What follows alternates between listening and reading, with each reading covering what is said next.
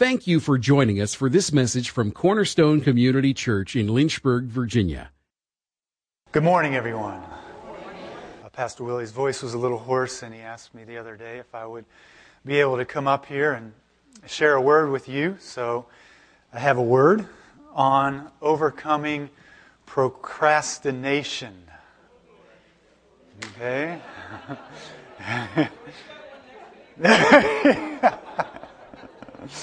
well, I've been meaning to give this word for three years.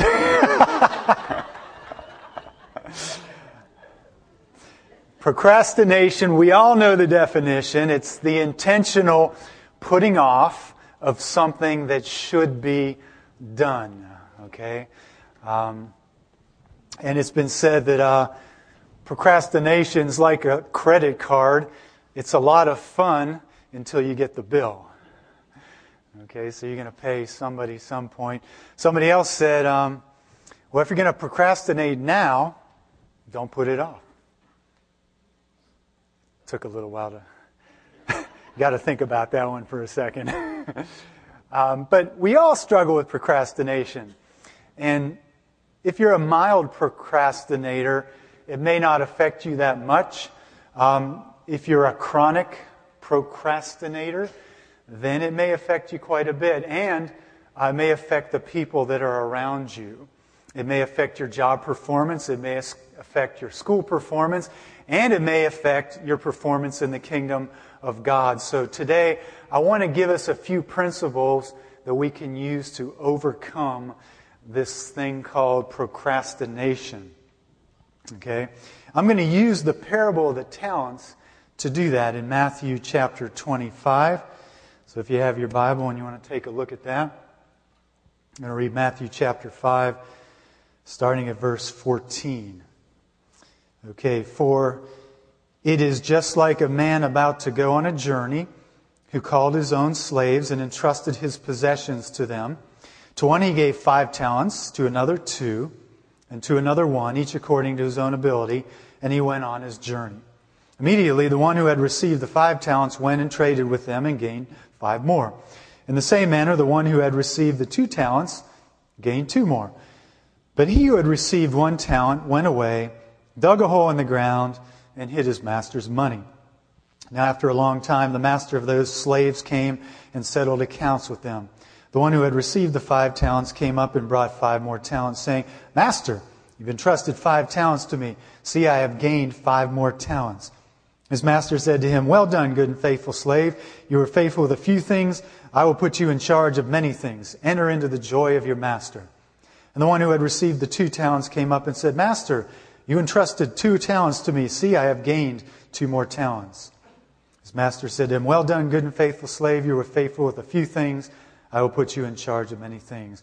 Enter into the joy of your master. And the one who had also received the one talent came up and said, Master, I knew you to be a hard man, reaping where you did not sow, and gathering where you scattered no seed.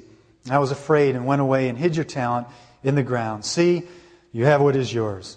But his master answered, and said to him, You wicked, lazy slave, you knew that I reap where I did not sow and gather where I scattered no seed. Then you ought to have put my money in the bank, and on my arrival I would have received my money back with interest. Therefore, take away the talent from him and give it to him who has the ten. For to everyone who has, more will be given, and he will have an abundance. But from the one who does not have, even what he does shall be taken away. Throw out the worthless slave into the outer darkness, in that place where there will be weeping and gnashing of teeth. Okay, so um, again, I'm going to go through this parable line by line, and my objective really isn't to talk about uh, the typical message that we hear about the talents, but it's really to glean can we find some motivational principles that help us do what we're supposed to do? Okay, so we're overcoming procrastination. That's our goal here. Uh, would you agree that Jesus would represent the master in this parable, and the servants or slaves would be us, the people of God? And of course, Jesus going away on a long journey um, that would be Jesus going up to heaven, ascending to heaven, and now He sent us the Holy Spirit. We have a job to do until He returns a second time. So that's kind of the thrust of the parable. Um, let's take a look, though. Uh, starting in verse 13, be on the alert then, for you do not know the day nor the hour. The context of this parable is Jesus Christ's second return. Um, right before that is the parable of the ten virgins. Remember, five were ready and five were not. And before that, it talks about Jesus coming in his glory. So when it says, for it is just like a man about to go on a journey, what does the it refer to? It refers back to the second coming of Jesus and us being alert. It makes sense, doesn't it? Okay, so he's, he's telling that in that context. Um, now, this master called his own slaves and entrusted his possessions to them. Uh, verse 15 To one he gave five talents, to another he gave two talents, and to another one, each according to his own ability, and he went on a journey. Okay, there's a really important principle here that we have to catch. Um, it doesn't say specifically the master told them, All right, I want you to go and invest. Those words aren't there. But from what the slaves and servants do, they went and invested, right? And if you look at a, an account in Luke with the parable of the minas, um, that's exactly what the master did. He said, uh, Do business until I come. You may remember that's in Luke 19. So the master here is actually issuing some directives or some commands. He's telling them, he's given them talents, each according to their own ability. He's saying, I want you to do something with them. Okay? So, what's the principle there? The first principle is there's a master who has authority, and there's slaves or servants who have a choice to obey or not obey that authority. So, the very first principle that I want you guys to see, and to me, this is the, the key to understanding this entire parable, is this. We, as the servants and slaves, need to embrace the yoke of authority that God has placed on us. Okay? So, if I don't acknowledge God's authority, how motivated am I going to be to do His work? Not very motivated, am I? So, principle number one how can you overcome procrastination? Is to recognize authority in your lives. Okay? Um,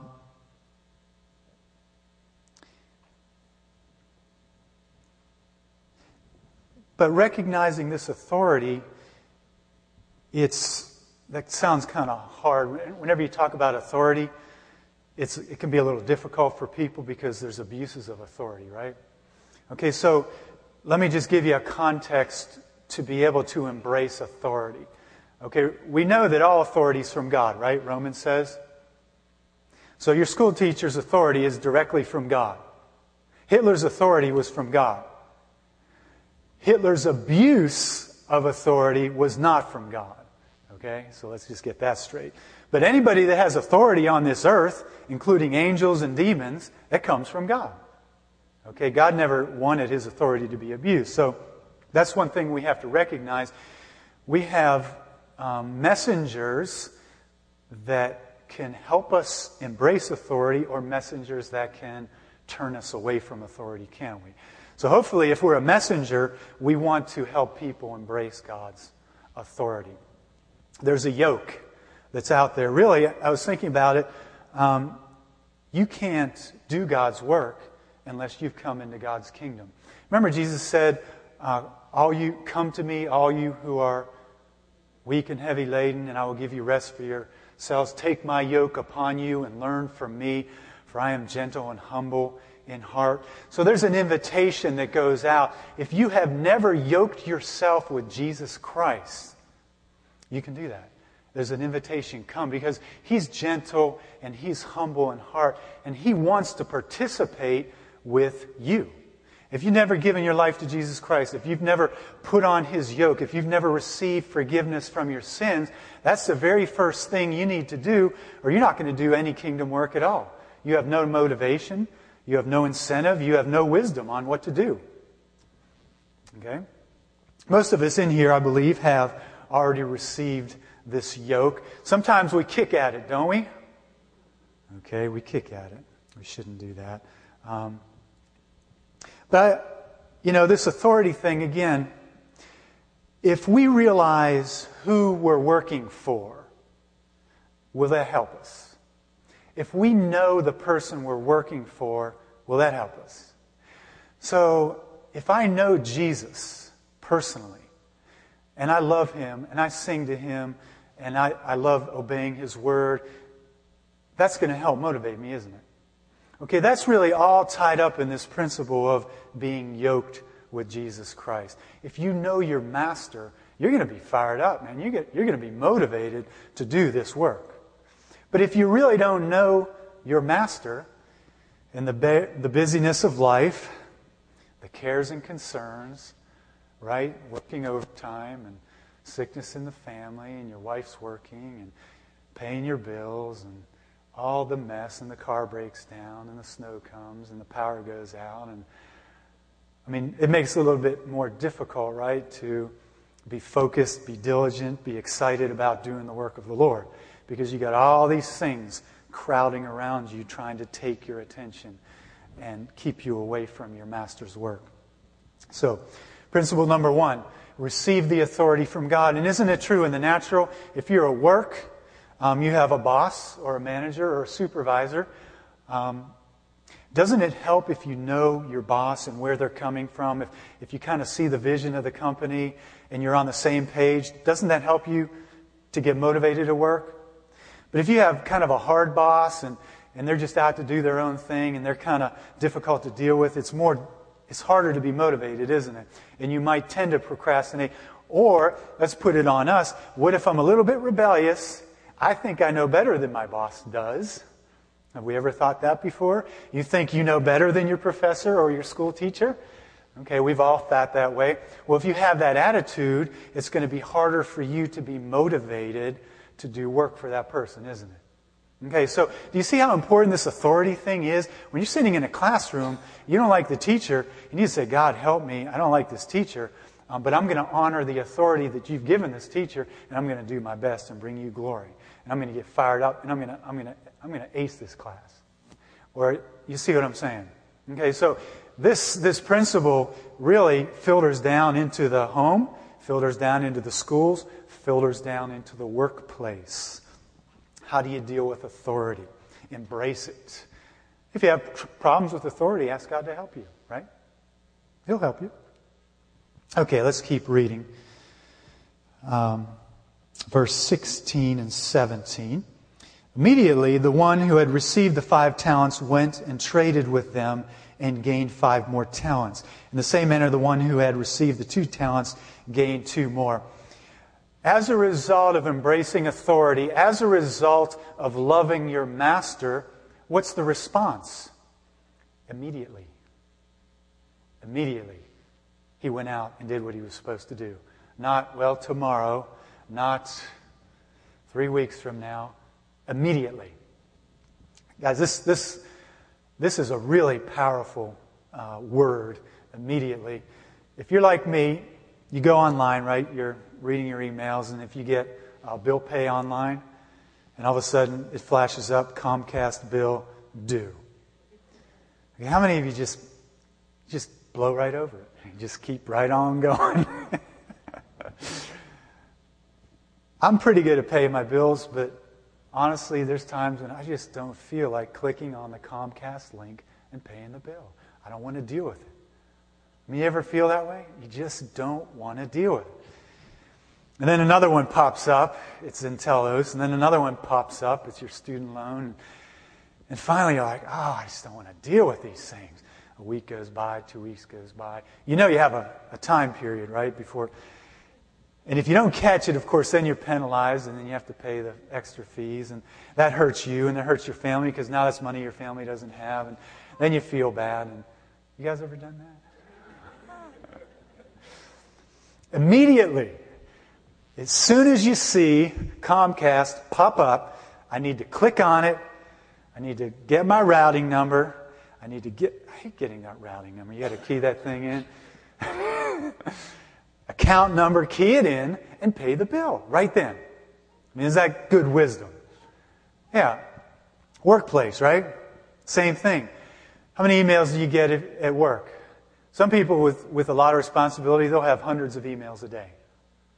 That's crazy. I'm glad I don't have that much responsibility. but what do you do with all those emails? What if you put off all those emails?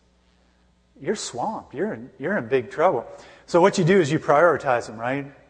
The, the ones that irritate you, the people you know, you kind of delete them or you shouldn't do that, should you?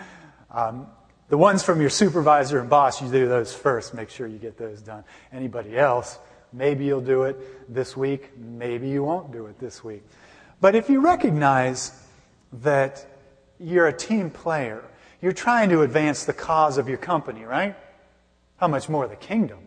You're trying to advance the cause of your teacher in your classroom. I mean, jump on it. Even, you know, there's always people that seem to have emergencies and they always want you to do something, they always want you to act immediately. Well, you don't need to always um, bow to that pressure, but we should honor and try to get things out pretty quickly, shouldn't we? Doesn't it bless somebody when you respond quickly? Aren't you blessed when somebody responds to your phone call or, or your emails quickly? Yeah, we are. So, should we do to others as we would have them do to ourselves? Okay, so the second principle to overcoming um, procrastination is do it immediately. Don't wait. Okay? Do it immediately. All right, let's see. What else do we have uh, for immediately? Really, when we talk about immediately, we're talking about diligence.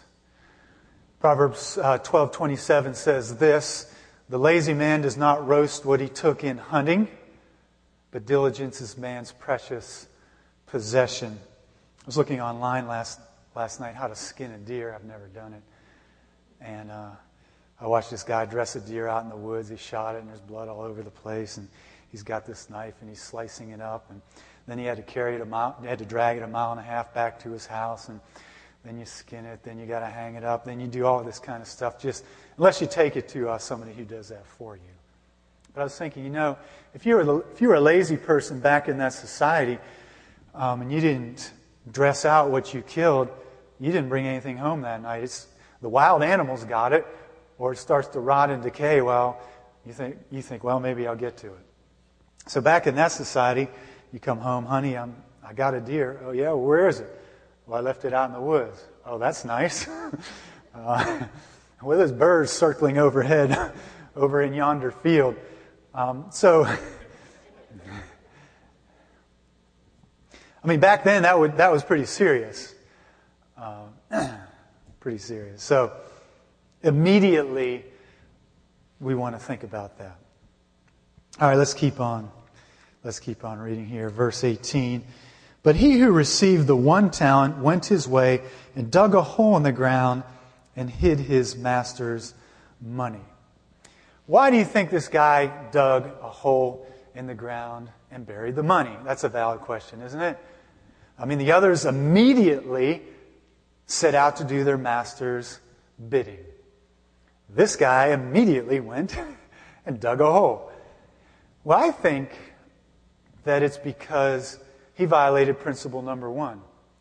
He didn't have a relationship with his master. He didn't want to be yoked to his master's authority. He didn't want anything to do with his master. He didn't know his master. He didn't care about his vision. He didn't care about his mission. He was just going to do his own thing. In fact, at the very end, the master calls him wicked and lazy. Okay, so we're talking about saints here, I wonder. Because that's, you read this parable, you could think, well, this is pretty serious. Um, I don't want to be someone who's known as wicked and lazy and be cast out into the outer darkness where there's weeping and wailing and gnashing of teeth. I mean, can that happen to me? I don't, I don't think this is really talking about a believer, this, this particular person. Um, to me, this is a person who's rejected his master. His master has given him a command. I'm not going to do it. And uh, this guy, he gives a reason at the very end. He says, I was afraid. I was afraid. So, you know, to me, this is not a picture of someone who is embracing their Lord. You know, perfect love casts out fear. So, if, if you're a follower of God, um, we experience fear, but we're going to overcome it because we have the Holy Spirit in us. So this guy, he buried his talent because he wasn't willing to be under authority of his master. He didn't care. He paid for it too, didn't he? We'll get to the paying for it part. So, principle number three how do I overcome procrastination in my life? Don't be afraid. Overcome fear. I'll tell you, fear is a crippler, isn't it? It really is. Um, especially when you do something stupid or you really do mess up. When you are at work and you do something that costs the company money. And now your supervisor, your managers, your boss, and all your coworkers are going to find out about it. That's terrible. You just want to die, don't you? You know how that feeling just comes into your stomach? It's like a wave. It's kind of like a panic wave. It's like nausea. It's, it's, uh, you start flushing all these different colors, and you just want to run away. I mean, you guys experience. I hate that feeling. we have to overcome that feeling. We have a way to overcome fear.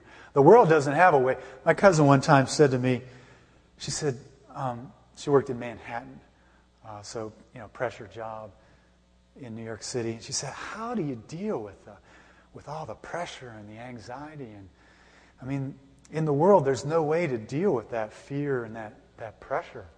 You just kind of tough it out and hope it goes away, but you're eating all up inside. And, but as believers, we have a way to deal, deal with fear.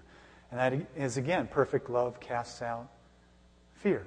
So, how does that work on a practical level? I messed up at work. What does that really mean? Well, one, if you messed up, don't try to hide it.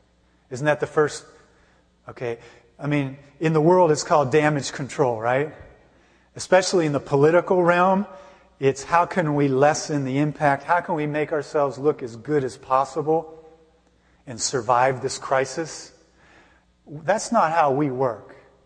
If I mess up, you go to your supervisor and say, hey, look, I sent this email. What I said, um, I realized wasn't good, and it may cause some problems.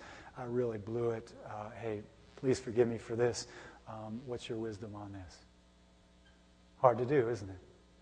But once you do it, if you if you do that immediately, okay, and don't wait, because if you wait, you're just tormented with this fear and all this junk that hits you. If you do it, um, you've done it. I mean, can you imagine Lance Armstrong? all those years of a lie? You know what got him? This is my opinion on what got him. He shared this.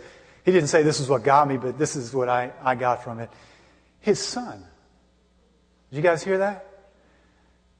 His son was defending him. And he's listening to his son defend him. How, imagine how he was feeling inside? He, it, it finally got him. He said, Stop. Stop. It's, it's true. Please stop. He couldn't take it anymore. That may have been a big motivator for him to come clear because you're, you're so eaten up inside, you're so tormented. So we as, we as the children of light, we have the power of the Holy Spirit to do what's right. We have the power to seek forgiveness. We have, hey, you're just going to have to trust God that He's going to work all things together for good to those who love Him, right? Say, well, if I say this, I might get fired. If you don't say this, you're disobeying God and you're, you're succumbing to fear, right? We don't have a choice. You, we have to do what's right. And if you did slip and tell a little half truth, a euphemism for a lie, it is, right? Well, let's confess it. Hey, what I said wasn't true. I mean, you don't have to call it a lie. That's okay. You can say, what I said wasn't true. it just sounds so hard when you say, I lied. it's like, man. okay, so how can we overcome? How can we persevere? How can we not be in fear? Uh, we need to overcome fear by the power of the Holy Spirit. We go to God in prayer. You got to read the scriptures. You got to do what the Bible says, right? We just do what's right. The only way we can do what's right is when, because we have a personal relationship with Jesus Christ. We've been spending time with Him. We're in the Word. People are encouraging us. People are building us up, saying, You can do this thing by the power of God. Okay, I'm going to do what's right. And you go and do it, and you're done with it. You did it. Don't wait. Do it immediately. There's that word again, immediately. How about that? Okay, principle three overcome fear. Verse 19. Let's keep going. Now, after a long time, I mean, I got to persevere for a long time. I've got to overcome procrastination for a long time. I've got to deal with fear for a long time. You mean I got to work for my master for a long time? Unless he takes you early. How many of you want to be taken out early?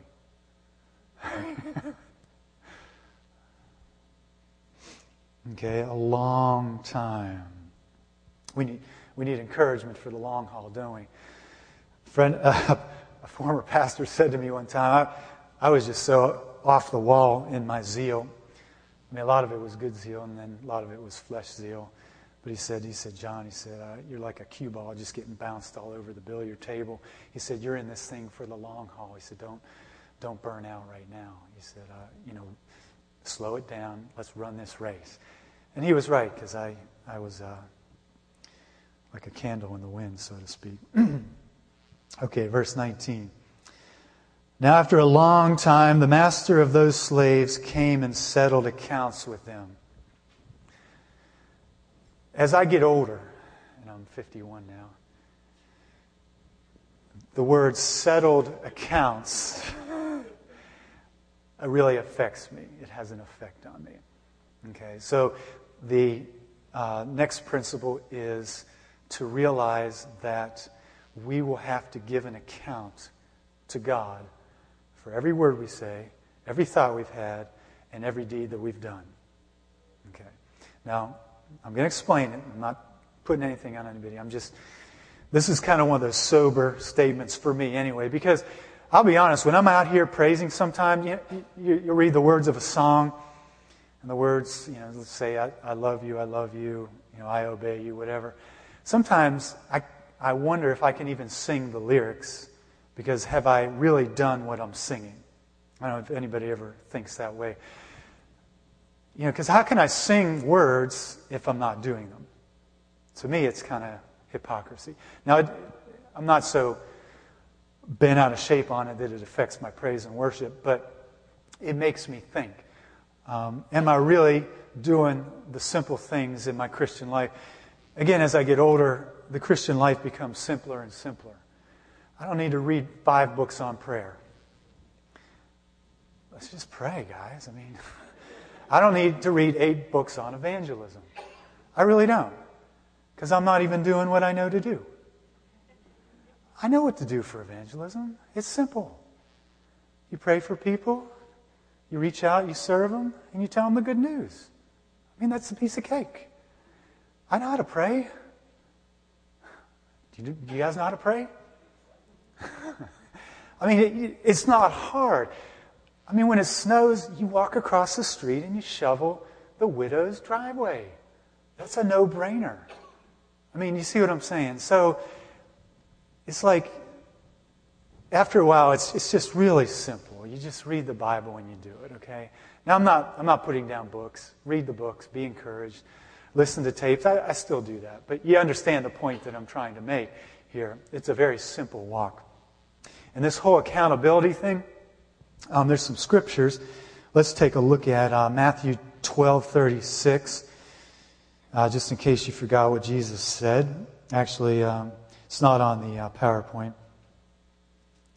35 and 36 in Matthew chapter 12. The good man brings out of his good treasure what is good, and the evil man brings out of his evil treasure what is evil.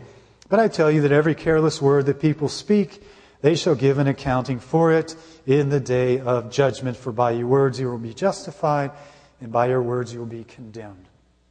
Okay, so Jesus mentions giving an account. Uh, Paul also mentioned it in Romans 12. Again, it's not on the PowerPoint.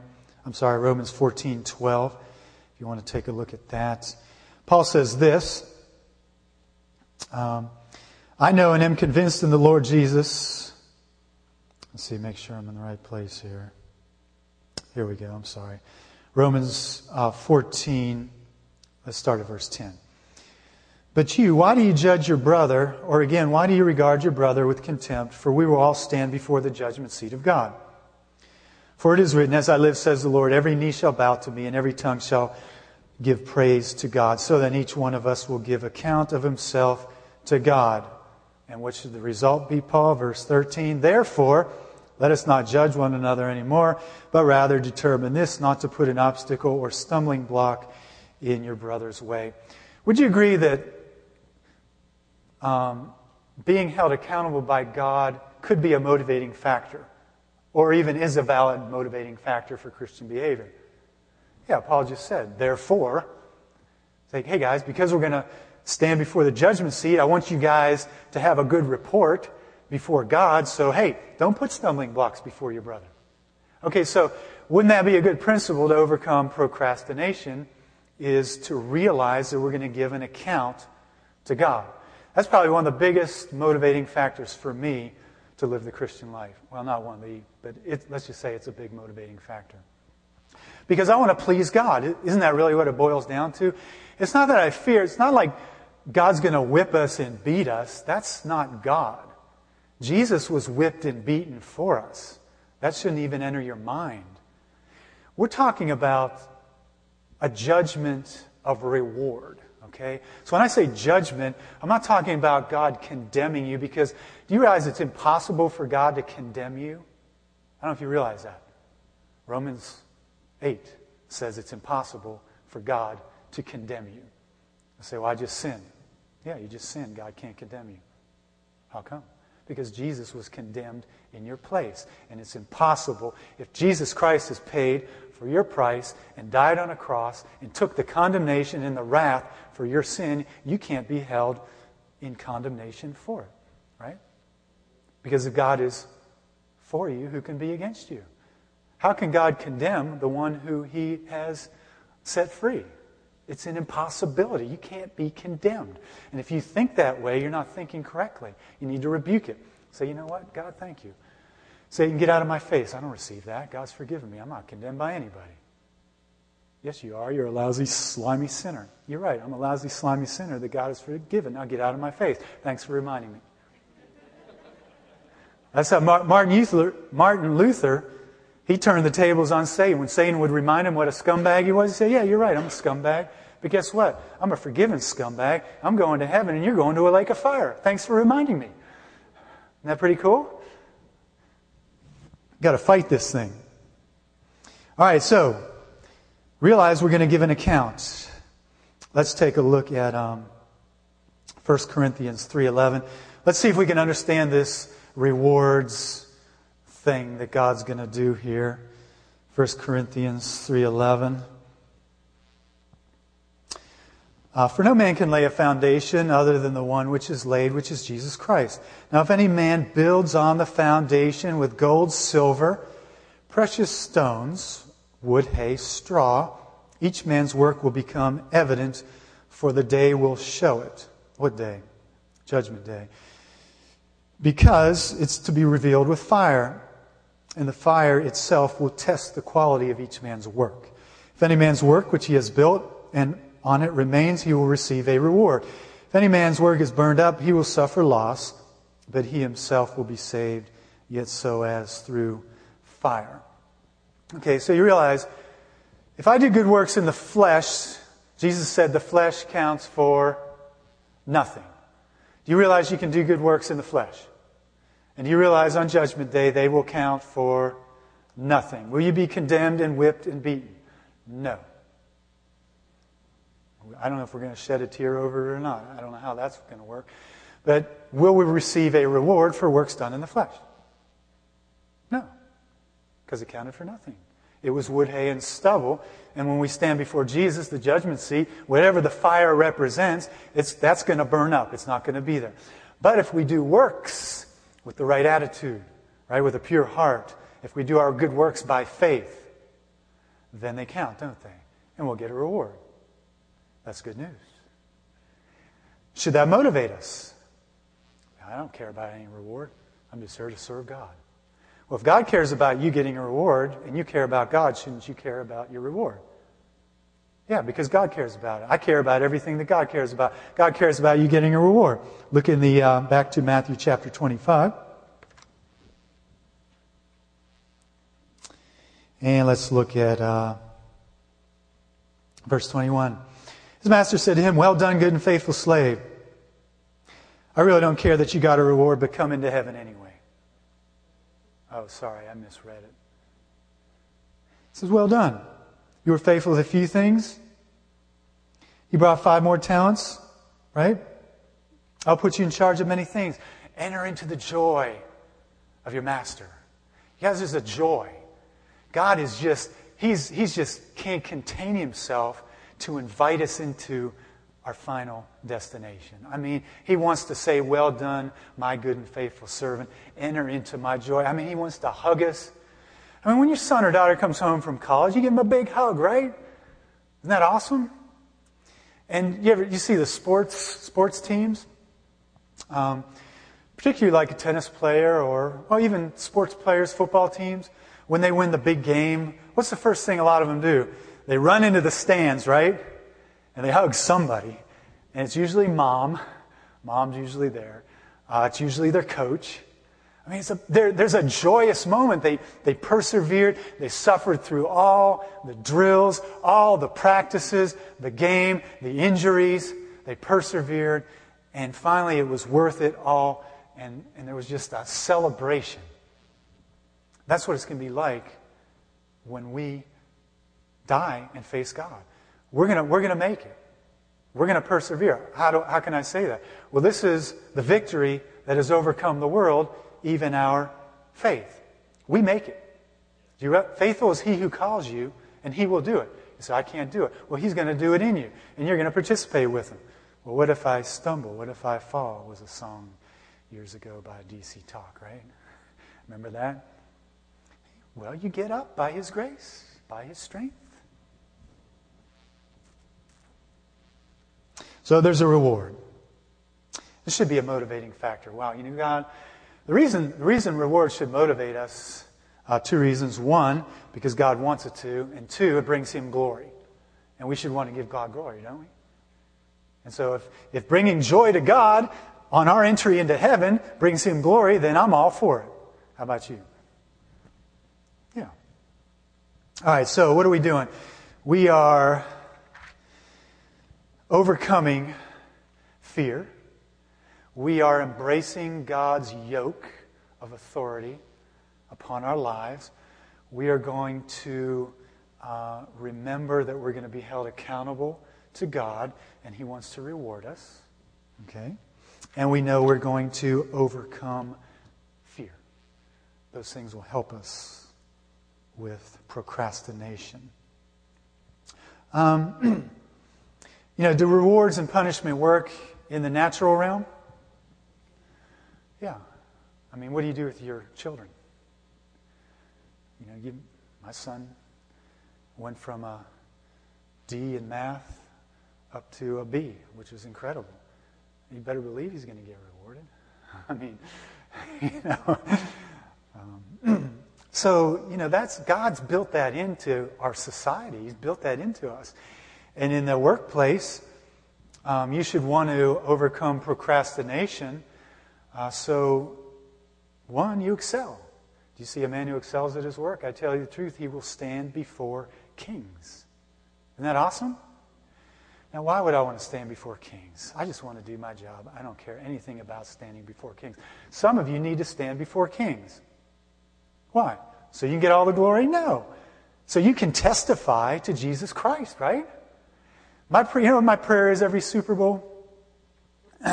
I don't care what team wins anymore unless it's the Steelers. But and even then, one year when they were in the Super Bowl, I had to force myself to make this prayer. I said, All right, God, I don't care who wins. I just want you to get the glory. and um, and he did. I, I forget what year it was, but somebody, some some prominent player stood up and gave thanks to their Lord and Savior, Jesus Christ, for winning the Super Bowl. That's my prayer for the Super Bowl. That's why you want to excel at your work, so you can testify to God's goodness. I mean, does that make sense? It really does. It's a good thing. You need to excel in your household. I mean, we need to raise godly children, don't we? We really need to love our wives as Christ loved the church. Why? So our neighbors can see it. They need to see some joy in our faces, don't they? Because I'll tell you, um, it's hard enough with marriages knowing God. I don't know if you realize that. I think you do. Uh, the carnage among Christians is terrible. And when I say terrible, not like, oh, you guys are terrible. It's terrible because my heart breaks for the pain that we bring upon ourselves, our spouses, and our children. That's what's terrible. That's just difficult. It's hard. And so we really need to uphold each other. We need to pray for each other. We need to build each other up. Right? I mean,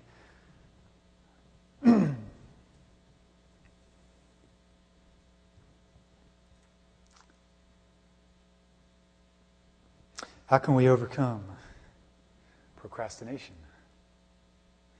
Receive God's authority, overcome fear, uh, use accountability as motivation. And what was my other one? Get started immediately. Immediately. I mean, take notes. Get the pen, pen out and do it. When you're doing your emails, answer them immediately. If your neighbors, if it's to it's gonna be ice tomorrow morning, well, get your snow shovel out and think of who's, who's walking your shovel. I mean, you know, be proactive. Let's, let's do this thing. Let's do this thing. Um, I guess the question I asked earlier if you've never taken the yoke of Jesus Christ upon yourself, you've never come to the one who can give you peace and rest. You've never asked the one who has forgiven you for your sins. You've never asked him to forgive your sins. Um, do it now.